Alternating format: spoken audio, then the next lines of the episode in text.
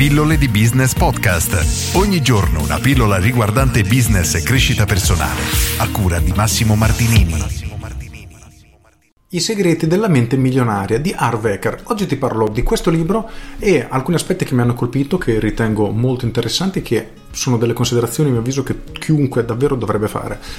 C'è una cosa che non mi è piaciuta di questo libro, ovvero che alla fine di ogni capitolo c'è un esercizio del tipo tocca il naso e ripeti, io ce la posso fare. Sono quelle cose che a me non piacciono, probabilmente un mio limite mentale, non saprei, però sono quelle cose che davvero mi fanno sentire un pirla e non apprezzo perché non ne vedo l'utilità. Probabilmente, ripeto, è colpa mia perché non ne capisco l'utilità oppure degli autori che non sono stati in grado di spiegarmi e farmi capire quanto effettivamente sono utili e importanti. In ogni caso, iniziamo dal primo punto che mi sono segnato per te. Il file della ricchezza numero 3. I ricchi si impegnano ad essere ricchi i poveri vogliono essere ricchi e in questa semplice frase c'è una verità veramente esagerata. Se a te è capitato di parlare con qualcuno, magari confrontarti con tante persone, ti renderai conto che c'è una differenza di mentalità esagerata tra, io lo chiamo in realtà mentalità imprenditoriale e dall'altra parte mentalità da dipendente, più che mentalità da ricco, mentalità da povero, però il concetto è lo stesso.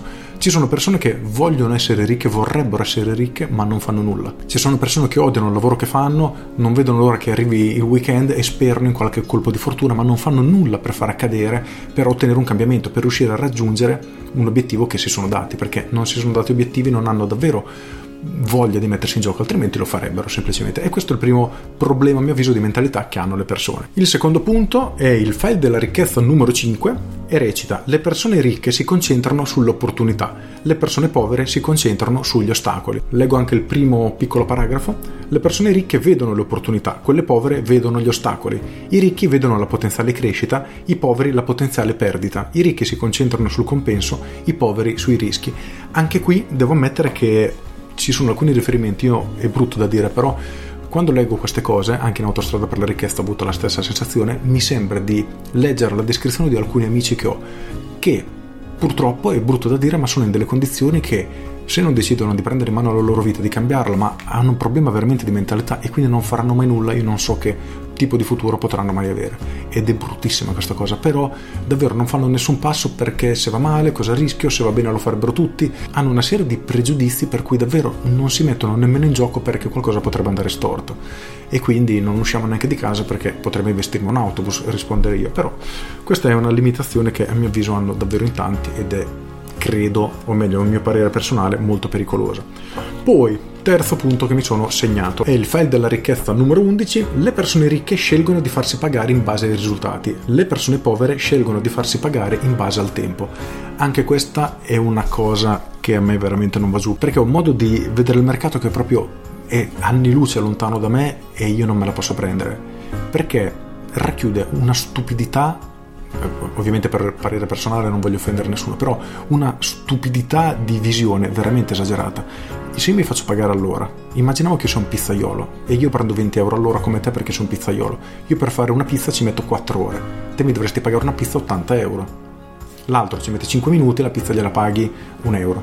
Cioè, non ha senso questa cosa. E il problema è che la maggior parte dei professionisti, soprattutto i liberi professionisti, ragionano proprio in questo modo loro ragionano ad ore, a mio avviso completamente sbagliato, perché ne parlavo oltretutto qualche tempo fa, in qualche pillola scorsa, credo quando ho recensito Autostrada per la ricchezza, se sei bravo ti stai limitando, se sei scarso stai rubando i soldi, il punto è questo, quindi perché farsi pagare a ore quando puoi ragionare e farti pagare risultati, anche perché davvero, cioè farti pagare ad ore ha un limite che non potrà mai crescere, mentre nel momento che ti fai pagare a risultati puoi avere una crescita veramente esponenziale e vertiginosa.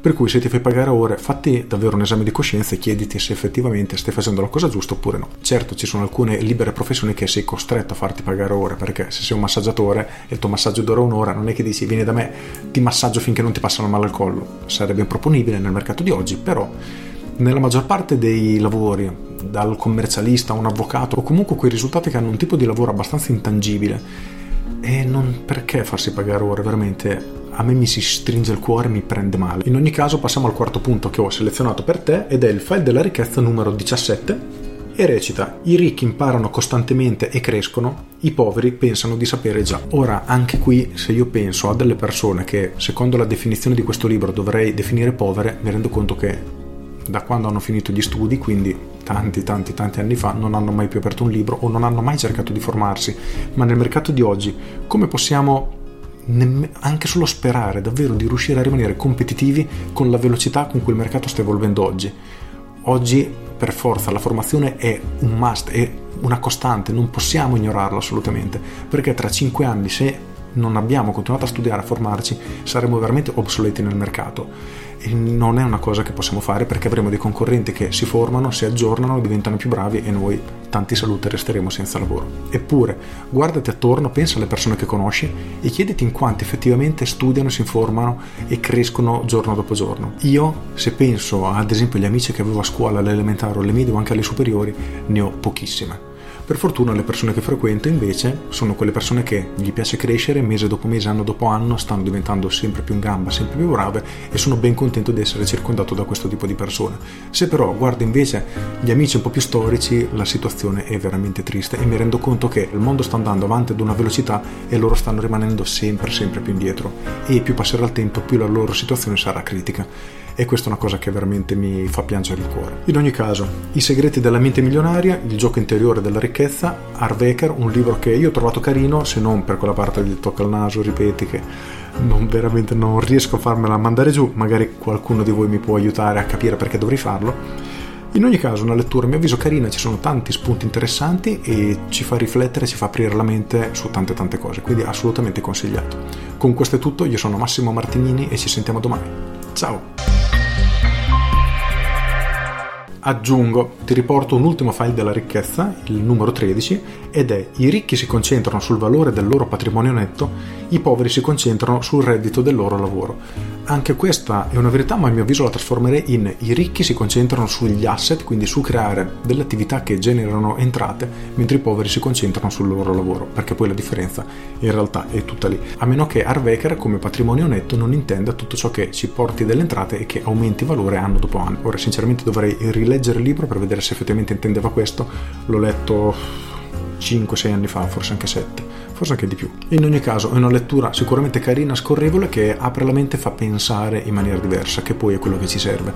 Ci siamo sempre concentrati su quello che facciamo giorno dopo giorno e non riusciamo mai a distaccarci per avere una visione un pochino più ampia. Quindi questo tipo di letture io le apprezzo molto anche per questo, perché ci permettono di cambiare prospettiva o di iniziare a ragionare in maniera diversa. Poi a volte non troviamo nulla di interessante, altre volte arriviamo a una conclusione e diciamo ah cavolo, però effettivamente potrei fare una determinata cosa e in alcuni casi poi quella determinata cosa ci porta veramente risultati stratosferici, quindi assolutamente tenere sempre la mente pronta. Con questo è tutto davvero e ti saluto. Ciao!